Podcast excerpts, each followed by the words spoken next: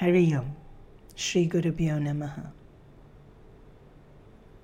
We are selfish. All of us. We admire and praise selflessness, but when we look at ourselves, there's plenty selfishness in us. If you think about all the different things we do, we network and we keep good relationships with people because we never know when we might need them. Or even as something as simple as we don't want to hold on to our jacket because the day is warm and it's just heavy weight that we're carrying around, even though a jacket can't be that heavy. But the minute it's cold, we need that jacket. And when something's old and not useful anymore, we just throw it out. But wait, we do that with people as well. When people get old and they're not as able to perform as they used to, we see in the corporate world, they are given a golden handshake and shown the door. Or even if they're not so old, if an actress puts on a bit of weight, or if an actor loses some of his charm, they replaced with someone more current, someone more popular, someone more good looking, someone more skilled, or just someone more young. We see it in the world all the time. It's just the way it is.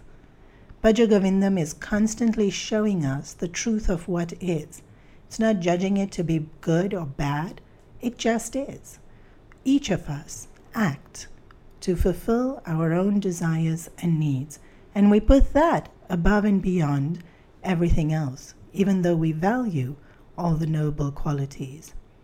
And so Bhaja Govindam shows us in this next verse that there is this tendency in each one of us to use people. Not that we are horrible or manipulative, it's just there as part of human nature.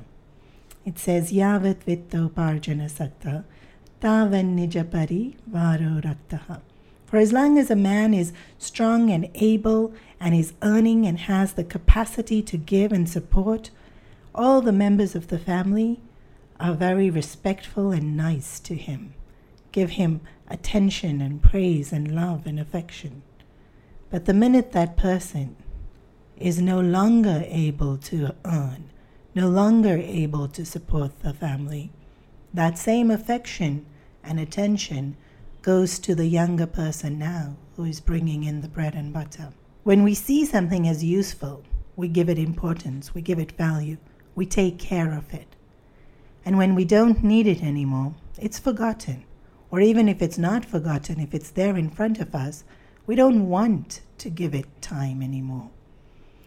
There was a very nice story I heard from a man who had a very important position in government. Maybe not quite a minister, but held a position of power where they were making decisions and implementing laws. And he was invited to a conference. And this was his second year at the conference. And when he got up to speak the second year, he said, Last year, when I held the position, I was received at the airport by a car, and they drove me to the hotel. They checked me in and asked me if there was anything I needed. The next morning, to come to this conference, I was received at the hotel by a car, waiting to drive me here.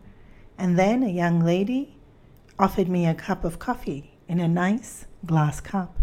Yesterday, when I got in at the airport, there was no car waiting.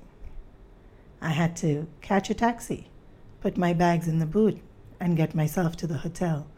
This morning, too, I walked three blocks to get here, and I thought it would be nice to have a cup of coffee, and so I asked the young man behind the counter if he would get me a cup of coffee, and he pointed his head in the direction of the machine where I helped myself to a paper cup and mixed my own coffee. And I thought about it. I thought last year when I held a post and I had all those extra privileges, it was excellent and I thoroughly enjoyed it. This year, I don't hold any position. And I came here and reflected to realize that those privileges were never for me. Those privileges were for the post I held. I only ever deserved this paper cup and helped myself to a cup of coffee. When I heard him narrate this story, I thought, what a wise way to look at life. It would be completely in line with Bhajagovindam's thinking. Because we could grow bitter and resentful when privileges get taken away from us, when praise stops being showered and attention is much less. And many people do. When they're wealthy and they lose the money, and along with the money, they lose a lot of friends and attention and pampering. It makes them bitter, it makes them resentful. And the whole point here in Bhajagovindam, when it tells us that people are out to look after themselves first, it's not to show us a very morbid, ugly picture of human beings, but it is to help us to prepare that know this to be the truth and don't expect anything else, because if you do, then you'll be disappointed. And it's also to help us to see our own selfishness. When we recognize it, that it's just there in the world, we'll start to recognize it in ourselves as well. And then maybe we'll start to treat the elderly with a little bit more kindness and tenderness. And maybe when we're enjoying all those privileges that come with being in a position of whether it be with friends or whether it be at work, we know that this is just temporary, no point in getting used to it.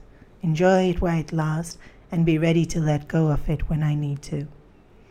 The most important thing that Guruji Swami Tejomayananda had said when I had heard him explain this verse of Bhajagovindam is instead of running after that outer wealth that gives us all that external attention, make sure we spend time in acquiring the inner wealth that absolutely nobody can take away from us. Prepare ourselves with this inner wealth for whatever life brings, not to get distracted by all the perks, and keep in mind the goal constantly the goal of our own self unfoldment and upliftment, the goal of Bhajagovindam. Think about it. More in depth talks from Swamini Supriyananda and other excellent teachers of the Chinmaya mission, you can subscribe to chinmayaclix.com. That's Chinmaya.